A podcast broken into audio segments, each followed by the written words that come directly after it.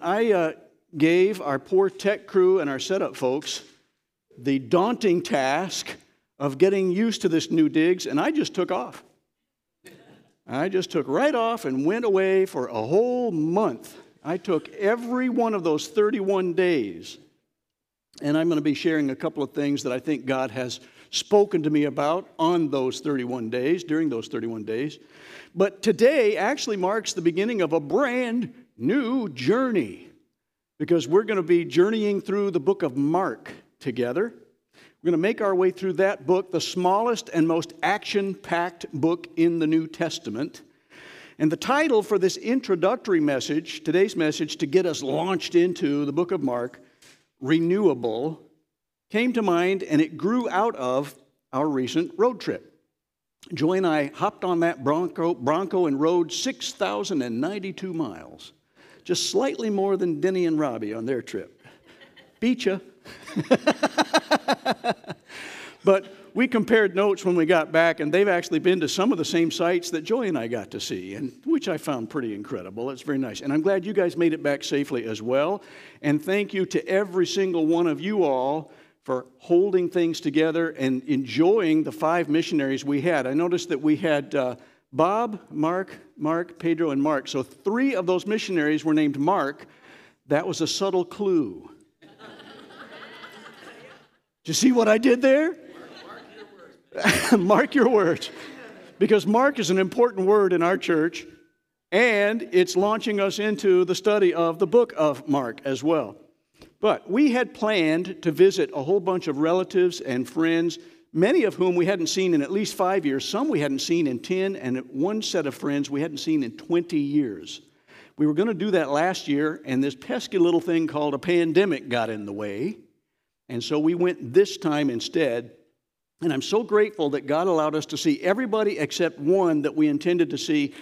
He tested positive for COVID two days before we were going to visit with him, and he said, You probably better stay away. And I said, Good idea. But he's doing fine, gratefully.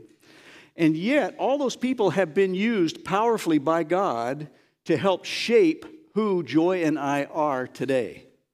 And so it was important for me, now that we can make our way into their lives personally and face to face, because there's nothing like face to face contact in really cementing relationships, and particularly relationships that God has used to help propel us into what we believe is our calling. And it renewed our calling as well, which I'm sure all of you can identify with when you have those times of retreat or renewal, when you just need to get filled up again. And boy, did God fill us up. And He filled us up mostly through those people who have been so important to us in our lives. Hello, some of you, because you're probably streaming in today. Thank you for hosting us when we were at your place. Uh, I won't compare which food was best, but we had some really good food, including some meat from one of my sisters and, and uh, my brother in law's cow, because they raise their own cow for good, lean, grass fed beef out there in New Mexico. They named their cows things like brisket and chicken fried steak, stuff like that. It was the best meat I've had in a long time. It was really good. But we finally got back around to seeing almost everybody we intended to see, and the word kept coming to my mind renewable, renewable, renewable. That became the theme for the trip for me, and it became, I think, the theme for this launching into a new journey for us as we start looking ahead. There's been a lot of talk, as you have heard. I'm sure if you followed any news at all, I try not to see too much news because it's depressing, but sometimes you got to check in and see what's happening. And there are a lot of, there's a lot of talk about renewable resources. You know, renewable, that definition. And I should probably use my wand because I realize that I can do that now.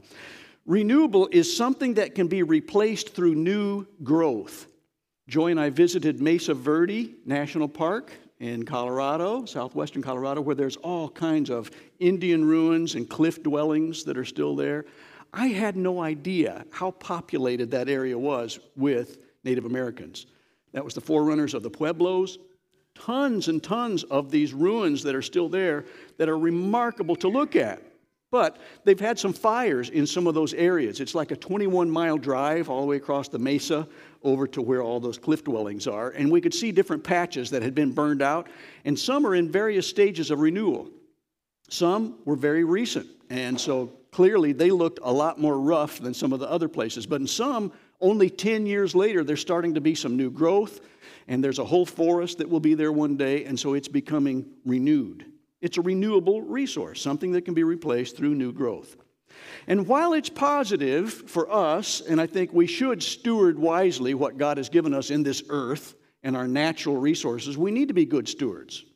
But we need to also understand that I think God gave us something that's going to last even longer, much longer than the natural resources on this planet.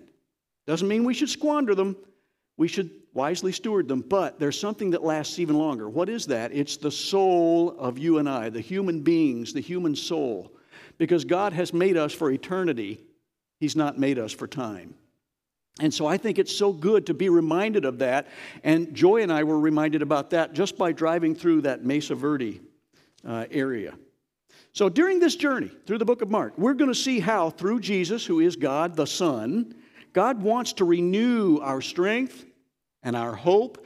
I was delighted to hear what uh, Dr. Pipe shared with us this morning in Growth Encounter from uh, David, some more looking at David's life because it reminded me that there were times in his life when he felt like, man, I sure need some renewal because my enemies are all around me and I don't know what to do next. And yet he garnered strength by waiting upon the Lord. And my prayer is that we're all going to recognize as we gaze into God's word through the book of Mark that God wants to meet us at those places when we're depleted and when we're in so great a need that we're panting for Him like the deer pants for the water that we're so thirsty spiritually for Him that we want to dive into His Word because we know that that's where we're going to find this renewable resource that He has for us through the Holy Spirit. That's all got to start, of course, and we'll look at that as we start getting into the Gospel of Mark. It's got to start with a complete renovation of the heart when He starts to make us into a new creation. That's that beginning of the restorative process because if we're lost in our sins, we've got to be saved and we've got to be turned around in our attitude toward God so that we're open to Him and open to that transformation that He has for us. Well, one morning on that trip, it took almost three fourths of the way through the month before I got to this one day when I started to really connect with one of the verses that became sort of the launch point for this specific uh, series. It was a day when we had reached Canyon de Chelly, and it's spelled C H E L L Y, Canyon de Chelly. Uh, this is my father in the hat, the tall one, my sister Kathy, and then I'm that adorable six year old. And I only say adorable because, well, it's true. and because that's what people say about me when they see those pictures. Don't know what happened, but that's what it is. But on this trip, I was hoping just maybe when we got to Canyon de Chelly, which is in northeastern Arizona, it's on Navajo land, that maybe I would be able to find the same spot where that picture was taken so that I could match up the pictures. But I didn't have a clue where, they, where I was going to find that spot. And it's been 48 years since I was there. And so I started thinking, well, Lord, you're just going to have to guide us because I'm not sure what we're going to do. And we came in a little bit later in the day than we had planned because Phoenix traffic is really something. And it took a while to get back up the hill and up toward Flagstaff and then over on 40 and up through Navajo Nation on some very slow roads until we got to Canyon de Chelly. So we got there fairly late in the afternoon, and I went into the little uh, area where the, uh, the, the guy, the, what do you call those guys? The guys in the uniforms. The park rangers, yes. Duh. The park ranger, and he was there. He was a Native American man, had a ponytail in his nice little uniform there he said, uh, What would you hope to accomplish today? And I said, Well, I know we're kind of late in the day, so what we're hoping is that we can drive to some of the most awesome spots in the lookouts, because I haven't been here for years, and just see all the things that we can see. He goes, Okay. And so he laid out a map for me and he says, Here's what I would suggest based on the amount of light you have left in the day. And he said, Drive all the way to the end it's going to take you about 26 minutes to get here and hike out to the Spider Rock, because that's the one everybody wants to see, the Spider Rock overlook. And once you've done that, then when you're on your way back, every turn into the next overlook will be a right turn. I said, that makes sense. And he said, some of them are very close to the road, others have some short hikes out to the overlooks, and you can choose the ones you want. And I said, and do you think we've got about two hours of light left? He goes, I think it'd be just about right. I think you'll be able to see almost all the overlooks. And I said, great. Thanks for your help. We got in there. We went the 26 miles to Spider Rock. started looking out at this magnificent stuff. And then we started coming back through each of the other places. And I skipped a couple of them because I thought we're running out of daylight. I don't know if we're going to find it. And I was just I was just sure I was going to skip the one that I wanted because I wanted to see this place again. And so we got to the next to the last overlook. And we found it. And I matched up the two pictures there because that's still the same formation that was there 48 years ago. It hasn't gone away. And I just stood there and I was taken back in my memory. It did something profound in my soul. For one thing, it's so vast. And I remembered that my father taught my sister and me a couple of things because he carefully instructed us to get all the way down on our bellies because there's some flat rocks there. And you can crawl out on your belly until you're literally hanging your face right over this sheer drop off.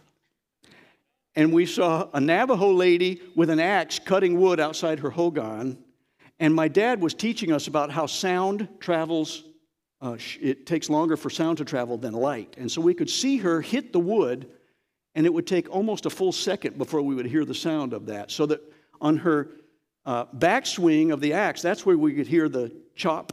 So it was really funny. It was backwards, like chop, chop. And he was teaching us because he was a mathematician and an engineer, and sound at that temperature travels at about 1,100 feet per second, which means it was just under a second before we would hear that sound. And in all that vastness, I remember hearing the wind whistle through the trees and thinking, I am so tiny. And here I am at my age, and I'm a lot taller than I was back then when I was that adorable. And I realize that I still feel just as tiny in that vastness of God's creation. And I thought, that's a good thing. It felt good to remember what it feels like to be small. Because I needed to be reminded that God is so vast and that He is absolutely unchanging.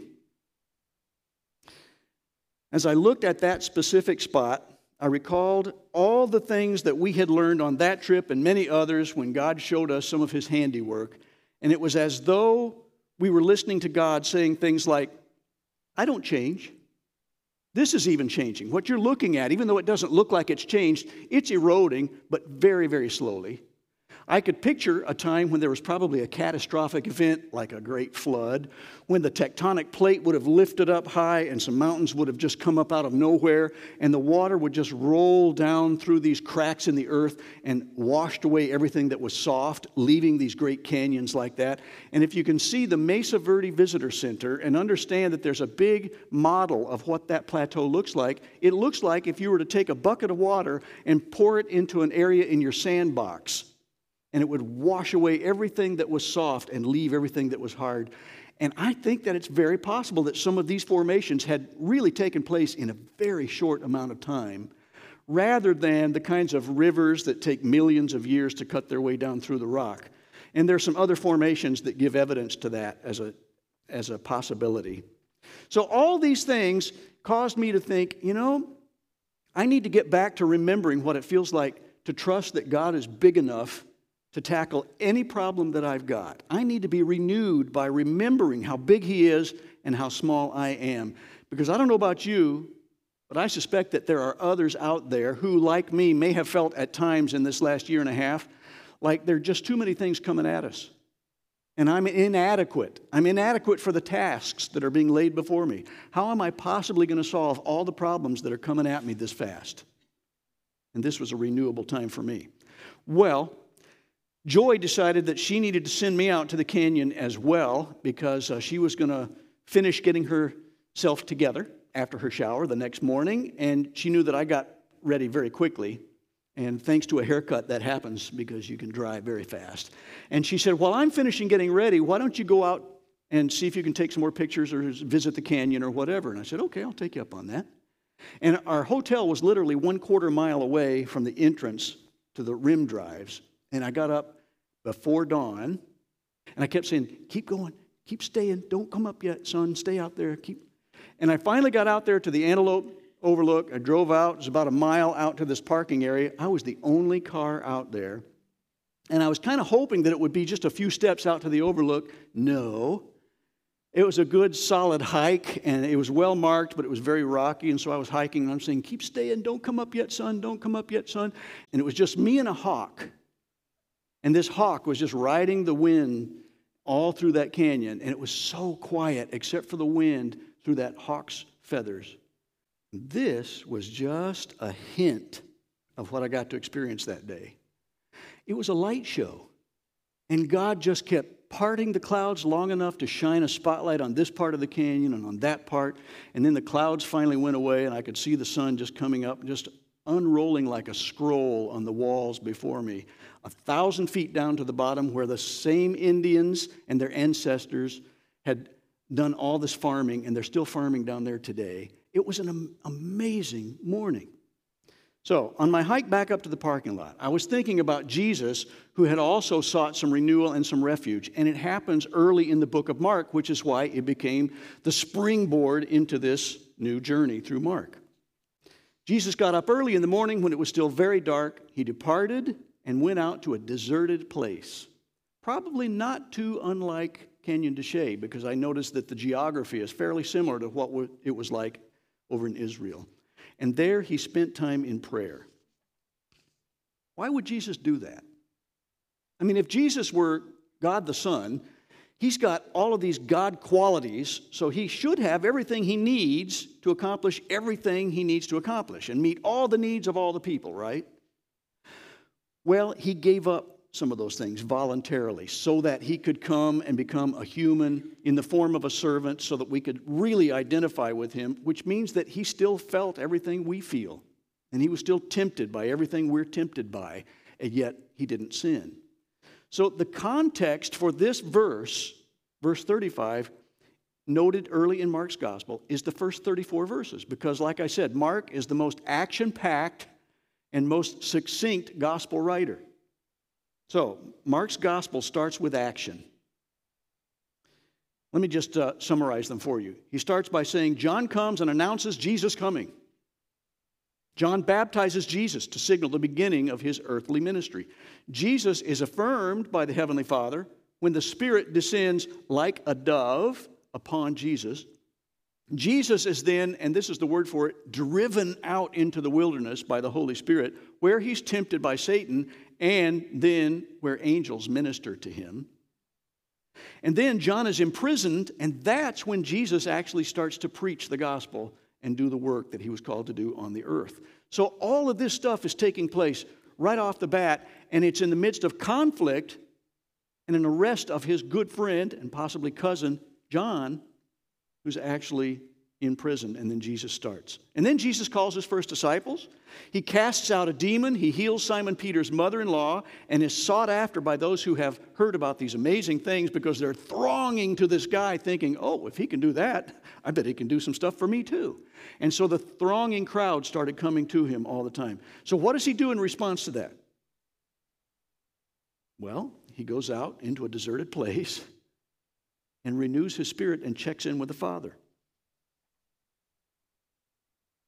It's amazing to me that when we start to get impacted by so many things, all the circumstances that would just feel like they're going to crush us, one of my first responses is to work faster and harder. If I just keep doing more, I'll be able to solve all this stuff.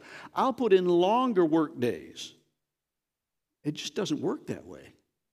I really see in Scripture why we need that Sabbath rest and why we need to uh, depart daily sometimes, or withdraw weekly, and sometimes abandon annually, which is what Joy and I just did. And that abandonment is not so that we can turn our back on everything that's calling upon us that needs to be done, but so that we can renew our strength and mount up with wings of eagles and get a better picture for who's actually doing the work, as we saw in this morning's growth encounter. And then we can boast in our weakness by saying, Yep, I can't handle it. This stuff is way beyond me. Why have I been trying to do it all myself? And we can trust that God is going to pour His power and strength through us so that in our own feeble efforts, we just keep showing up and doing the last thing God told us to do until He tells us otherwise, and He gets the job done. Repeat this verse as I give it to you in small chunks. Then Jesus got up early in the morning while it was still very dark departed and went out to a deserted place. And there he spent time in prayer. Uh, he got out there in the silence, away from the noise, away from the news, away from the emotional cacophony of conflict. He got away into the stillness, away from the busy, frenetic activity, and he was still. And he got renewed. He needed to be renewed regularly, and he's God. If God, the Son, needed to be renewed, I realized, boy, I sure needed to do that too. And I wasn't practicing what I was preaching very well because I didn't step away often enough, long enough during the last year and a half. And so I was in desperate need of renewal. And Joy and I actually slept probably 12 good hours a night for the first two or three nights that we were on vacation because we were just spent. We had nothing left. And then we could start to feel some of that strength creeping back in again. And with each visit of the people that God had used to shape our lives earlier in our lives, He was renewing our strength by reminding us of those things that He had called us to in the first place. And says, I haven't departed from that, and I haven't lifted my hand away from you and away from your calling. You're still called. You need to keep doing what I've called you to do. So get back and do it. And we just sense that all through our time of being away. And I know for a fact that many of you have had some very difficult situations in your workplaces, in some of the relationships that you have had as well, when you found yourself depleted and frustrated, maybe angry, wondering, am I going to be able to survive this specific period of my life because the needs are just too great? And we can't get enough people to come alongside me to help. And I feel like I'm just weighed down and I'm all by myself. Ah, guess what? You're a renewable resource too. Because God wants to renew your soul. If you can get still and be quiet and understand that He will help you to mount up with wings of eagles. Well, Mark felt inadequate, and for good reason. I think he probably felt inadequate, especially in the early part of his ministry, because we read in a couple of other books in the New Testament that he had actually kind of blown it according to Paul. Now, I'd be interested in hearing Mark's version of the story as opposed to Paul's version of the story, but Mark was going to be going along with Paul on a missionary journey, and he decided to go home instead. And we've talked about that in a couple of previous messages, but we don't know exactly why he did that. Maybe it was young and inexperienced and he just got homesick. I don't know. Maybe he was afraid of conflict wading into Gentile territory and he wanted to go back with the Jews and the Jewish believers that he felt more comfortable with because he knew that there would be relational conflict with these people who are coming into contact with new ideas that Paul was going to be throwing at them. Maybe he was a compliant personality type and Paul was a go getter, man. He was one of these rock solid people that wasn't afraid of conflict. In fact, he created conflict so that he could share the gospel. I don't know what all the factors may have been that caused Mark to do what he did, but I understand what it can feel like. And he bailed, according to Paul. He bailed on him and went back. That created a rift in another good relationship because Paul and Barnabas had such a sharp disagreement about who they were supposed to take on the next uh, missionary journey. Paul said, No, Mark blew it. Barnabas said, I'm the encourager. You need to encourage this young man. You talk about different personality styles. We got Paul and you got Barnabas. And so they disagreed enough that Paul actually took somebody else. He took Silas with him on the next journey, whereas Barnabas took Mark, John Mark, the young man. Now, we read later, not the details about how it came to be, but fortunately, we read that there was a reconciliation. And Paul, in fact, called for Mark to be sent to Rome after he was in, prison because he knew of Mark's reputation. He said, This guy's so good for me and my ministry and he became an assistant to Paul. So clearly, there was a big difference of opinion that happened between the time that they had that disagreement with Paul and Barnabas and the time Paul was writing for Mark. So, many of us have been through some difficult relational situations in this last 18, 20 months. And I suspect that many of those situations could actually result in something like what we see in the Bible and I'm praying that some of us will actually see some reconciliatory discussions with people who have had some very different opinions about a couple of issues that we've been facing together. Because as we start to get rooted on the gospel and brought back to that which is of first importance, I'm praying that all of us will be able to lay down our pride and start reaching out to other people and saying, We're believers. We're united through the blood of Jesus Christ and His Holy Spirit. Let's cooperate for the gospel's sake. I'm praying that that will happen. And I'm grateful that there are enough people here, even today. This is really encouraging to me because I know it's been very slow going to get some numbers of people back up again to where we are. And for good reasons. But you guys are such an encouragement. Just hearing those voices resonating out there in the worship time this morning, I thought, oh, I'm home. it feels good to be among God's people doing the things that God has called us to do. So, what will Mark's gospel make of us, I wonder? Emile Victor Rieu, E.V. Rieu, was an expert born in London. He's a Brit. Uh, classical literature. He was a poet, a publisher, a translator. And he had translated Homer's works into English, which by itself is an enormous feat. By age 60, Dr. Rieu was still an agnostic. And yet, his publisher, Penguin House, decided to ask this noted translator to translate the four Gospels into English. An agnostic. Interesting choice. Well, Rieu's son heard about this project, and here's what Rieu's son said about that. He said, It will be interesting to see Mark's inadequacy. I'm, I'm behind in some slides because I get just so into what I'm preaching. What will Mark's gospel make of us? Here's what Rieu's son said about this project that he heard that his father was going to embark upon. He said, It will be interesting to see what father will make of the four gospels. It will be even more interesting to see what the four gospels make of father. And he didn't have to wait long. Because before the end of the first year in that translation project, Dr. Rieu committed his life to Jesus Christ.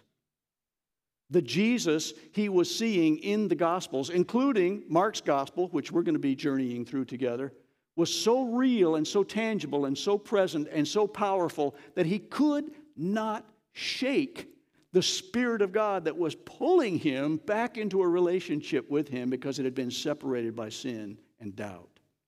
And so, Rieu died in 1972 at age 85 after having lived the last 24 and a few months of those years as a committed follower of Jesus Christ, which he discovered in the Gospels that he was translating. Dr. Rieu was a renewable resource, and he was renewed from the inside out because that's what God does. He's all about renewal and redemption and pouring new meaning and new purpose and new life and new strength and new hope for eternity into people who will open themselves up to Him. So, I'm wondering who has God used in your life to shape your life?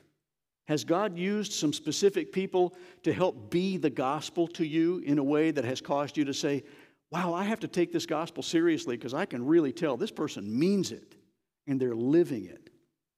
Well, we're going to see Mark's relationships with a bunch of different people and who shaped his life and how his life was shaped, and how in turn God used Mark to shape other people's lives, including ours, because we're going to be looking into his life. God uses relationships with people to shape us as well, and Joy and I saw that really clearly. And there's one couple in specific that I really wanted to talk about very briefly as I close, because I think this is going to be such an encouraging story that you're going to levitate off your seats about two inches.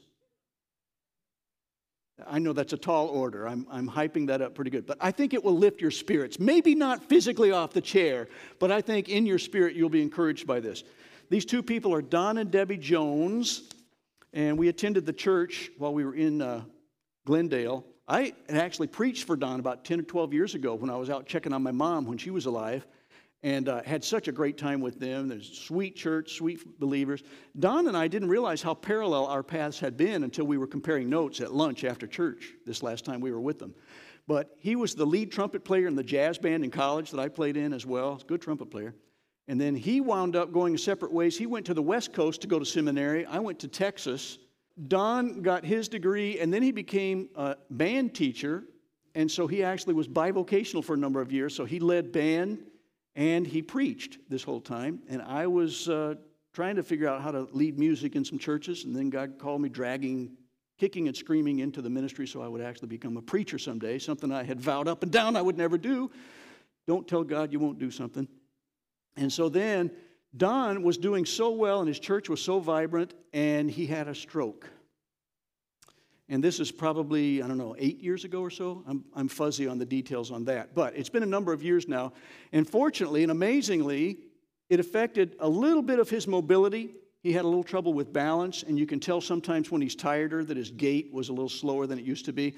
But he and Debbie were really active. His wife, a science teacher, had taken karate together. It was interesting to see them spar, husband and wife. I think it was healthy for their marriage. I don't know. But they were so active, and he was actually a bodybuilder for a while. So he was really muscular and fit and athletic, and then he had this stroke. So that changed everything for Don. But gratefully, he was still in the saddle, still preaching at West Glendale Baptist Church, and the church was doing fine. And then it started to go down, dipping down, dipping down, and then the pandemic hit. And as you can imagine, as it has been for so many churches in the country, it was really down there. I mean, he'd been having upwards of 140, 150 people in worship every Sunday morning, and it was down to 20 people. And he said, because he was feeling the effects physically from his stroke from years ago, he some mornings felt like he just couldn't even have enough strength to get up. And his wife, Debbie, was having to call some of the other people in the church and saying, Can you fill in for Don today? He's just not well. And Don was just fit to be tied. He's thinking, What am I going to do? I don't feel called away from this ministry yet. I feel like God's not done with the work here, but maybe He's done with me. I don't know if I can keep doing this or not. So it was sometimes on Wednesday nights in their small group prayer meetings, he said, Sometimes it was just me and one other person. And we would cry and pray together on Wednesday nights and say, God, what do you want for this church? Then, fast forward a few months to last June. Don goes to a pastor's conference in Phoenix. Debbie said, this is at lunch, she's filling in, they, they've been married so long that they finish each other's sandwiches or sentences or something. But she said, normally he finds the table closest to the hallway door because he doesn't want to have to go very far to get to the restroom. And this time he just kept walking and walking, and he's walking right into the middle of this big room. And Deb said, Don, where are you going? And he goes, That table right over there. She goes, Why? And he goes, I don't know. I have to go to that table over there. And she goes, Okay. So she followed along and he sat down there. The first guy who came to that table was a pastor. Sat down, they started sharing the stories about battle scars from all the stuff that they'd been through and all that. And the guy said, You know, we're being kicked out of our current space because we've been meeting in what was a chapel of a larger church, and they're renovating that chapel into educational space, and so we have no place to meet anymore. He says, so We got a lot of people, but we don't have a place to meet. Don says, Well, that's interesting because we don't have very many people, but we got a lot of space. He said, You should come to our church building and look it over. And so this pastor went over to West Glendale, started looking around. So then they started thinking, What about a merger? And so they started comparing notes, and they got their elders together, they got their deacons together, they got all the leaders, and they said, Are we in sync about a lot of these things? He said the statement of faith was there. Uh, all of our core values seem to be the same. We have a lot of similarities. And Don's church previously had had a lot of different ethnic groups represented in there. It was kind of not so much anymore because of the pandemic because so many of those people in the ethnicities had just not come back to in person yet. But in this other church, there was Filipino, there was Native American, there was Hispanic, there was some South American, I can't remember which one, Venezuela maybe. Um, it, it was just an incredible, eclectic, wonderful international group. So they said, well, let's put a team together and see if they can become a transition team, and we'll see if we can follow the, the green lights that God gives us. And if it's a green light, we'll merge together. And the Sunday we were there, they were voting on the new name, out of the three that they were choosing, and every one of the three have the word international in the name. So it's either going to be West Glendale International or Glendale International or West Valley International Church because they wanted to know who we are, where we are, and what we are. That was what they wanted in the name. And they're announcing it this morning. And because there's a little bit of a time difference, in about uh, two hours, they're going to be doing that. So they get to know their new name today. And Joy and I actually went to their church service and stood there. And Deb said the first time they got together and praised the Lord together, they had enough people now that they have rotating praise team members. They don't have to use the same people all the time. That's how God is growing this thing. And she said, I stood up there and I started to sing, and I couldn't sing, and I just blubbered for the whole first song because I was out there looking at this, and I've got a little tiny clip to show you what we experienced on the Sunday that we were there as well.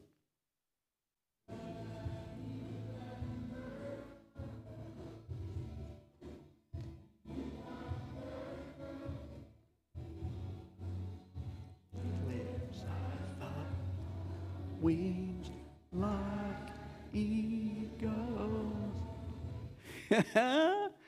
That's something only God can do.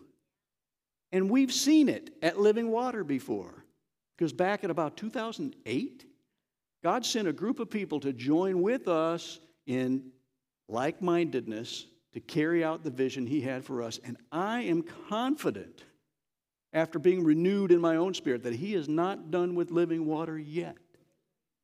And that He has a lot more renewal to do, not only individually, but corporately, as we're steadfast in proclaiming the gospel and getting back to that which is of first importance. And so I'm just curious to know what will the gospel make of us? I pray that it will speak to us and that it will change us and that we won't make something of the gospel, but that it's going to transform us into being the kind of people God wants us to be because He's just that kind of God. So if you've ever felt disappointed, exhausted, conflicted, inadequate over the past year and a half or more, this gospel, I think, is going to help us see that we too are renewable resources. let's commit ourselves. Let's commit ourselves to being renewable and open so that He will lift us up on wings like eagles. Let's pray together. Father, oh boy, I'm so grateful that everything in your word is true. And I'm grateful that you renew our spirits as we do exactly as Jesus did and step away long enough to be still and in your presence.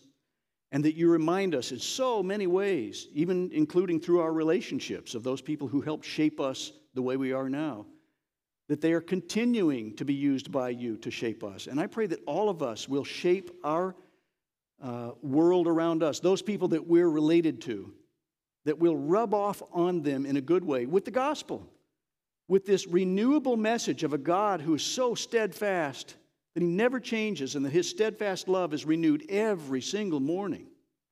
And he wants to pour that renewal into our souls so that we can have the Spirit of God indwelling within us and giving us the power to do what you call each of us to do. And I pray it in Jesus' name, and all God's people said, Amen.